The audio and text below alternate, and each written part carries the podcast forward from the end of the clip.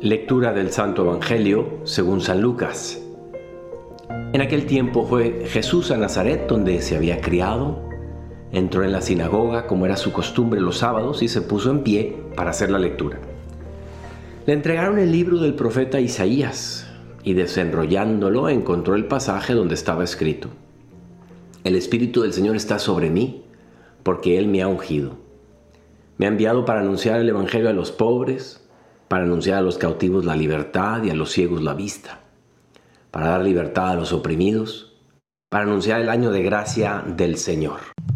Y enrollando el libro lo devolvió al que le ayudaba y se sentó. Toda la sinagoga tenía los ojos fijos en él. Él se puso a decirles, hoy se cumple esta escritura que acaban de oír. Y todos le expresaban su aprobación y se admiraban de las palabras de gracia que salían de sus labios. Y decían, ¿no es este el hijo de José? Jesús les dijo, sin duda me recitarán aquel refrán, médico, cúrate a ti mismo. Y haz también aquí en tu tierra lo que hemos oído que has hecho en Cafarnaún. Y añadió, les aseguro que ningún profeta es bien mirado en su tierra. Les garantizo que en Israel había muchas viudas en tiempos de Elías, cuando estuvo cerrado el cielo tres años y seis meses y hubo una gran hambre en todo el país. Sin embargo, a ninguna de ellas fue enviado Elías, más que una viuda de Zarepta en el territorio de Sidón. Y muchos leprosos había en Israel en tiempos del profeta Eliseo. Sin embargo, ninguno de ellos fue curado, más que Naamán, el sirio. Y al oír esto, todos en la sinagoga se pusieron furiosos y levantándose lo empujaron fuera del pueblo hasta un barranco del monte en donde se alzaba su pueblo, con intención de despeñarlo. Pero Jesús se abrió paso entre ellos y se alejaba. Querido amigo y amiga, qué hermoso es cuando uno lee la vida, eh, el escenario, aquellos tiempos de la vida de Jesús, pues se lo imagina como cada uno de nosotros haya visto alguna película de estas de Jesús de Nazaret, donde pues todas las calles son de tierra, las casas de barro. y se imagina uno esta escena tan conmovedora en donde llega Jesús al inicio más o menos de su ministerio, porque estamos aquí en Lucas 4, entonces muy al inicio, y se está presentando con unos textos que no vienen sino del libro de Isaías, porque el libro de Isaías anuncia la venida de Jesús.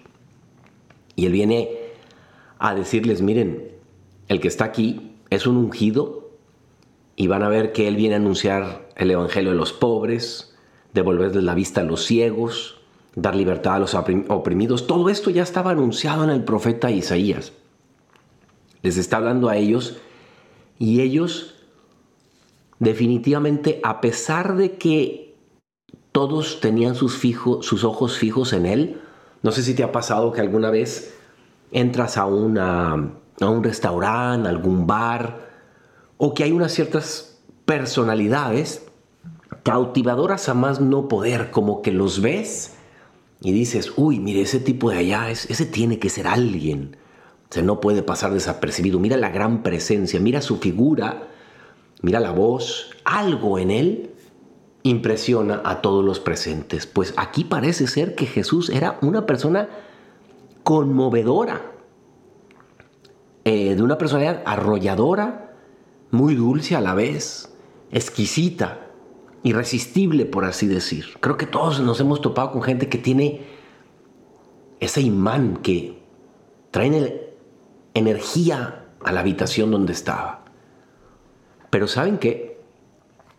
Que ellos a pesar de todas esas señales humanas y de la sabiduría que vieron en él y de lo impresionante que fue este momento en donde todos tenían los ojos fijos en él, estamos hablando de la sinagoga, o sea, el lugar donde estaban los letrados, los levitas, los eh, sumos sacerdotes, los expertos de la escritura del momento, pero no tenían ojos para ver a la persona de Jesús.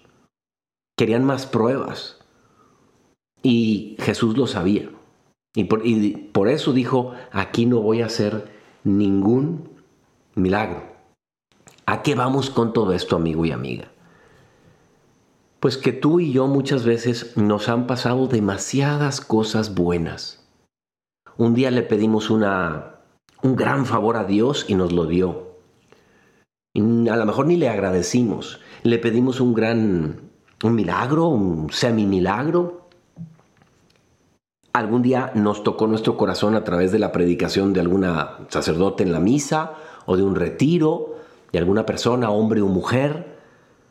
Ha habido muchos momentos en donde todo el mundo podemos recordar y decir, el Señor estuvo conmigo, me acuerdo de aquel día, cuánto me tocó.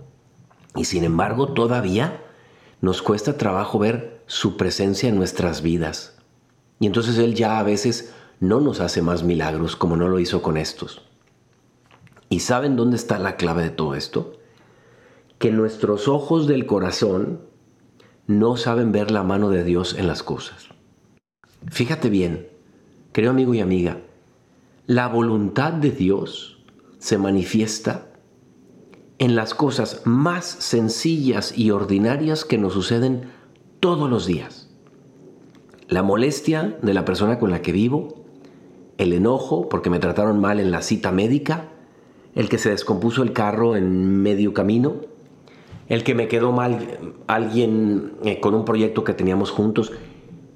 Y muchas veces no somos capaces de ver la presencia de la providencia de Dios, de sus designios, en todas esas pequeñas molestias sin sabores, en todos esos hechos de todos los días.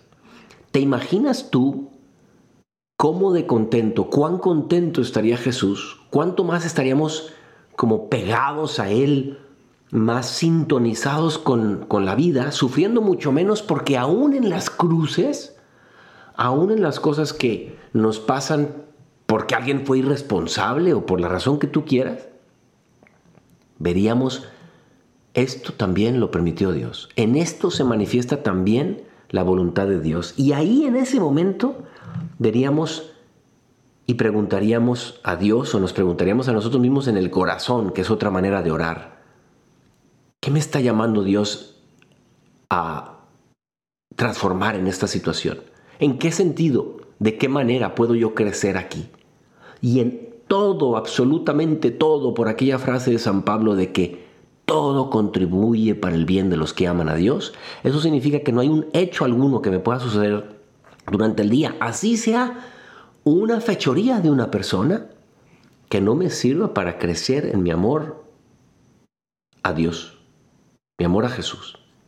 Por eso, amigo y amiga, ahora que estábamos hablando de la escena esta, no seamos nosotros como la gente ese día en la sinagoga que, aunque tiene todo para creer, no quiere creer, se enterca en no creer.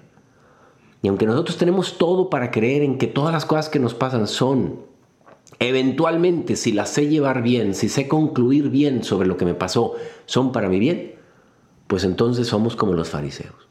Nos invito, te invito a ti. Y me estoy recordando a mí mismo también este principio, que de todas las cosas que nos pasan, digamos, Dios sabe por qué hace las cosas. Yo soy el Padre Jorge Obregón y comparte este podcast con quien a quien le pueda servir. Y nada más les recuerdo que aquí en ¿Qué haría Jesús? vamos a estar haciendo unas encuestas para poder mejorar estos podcasts que hacemos para ustedes, para que no olviden escuchar, eh, perdón, responder a las encuestas que tenemos. Dios te bendiga.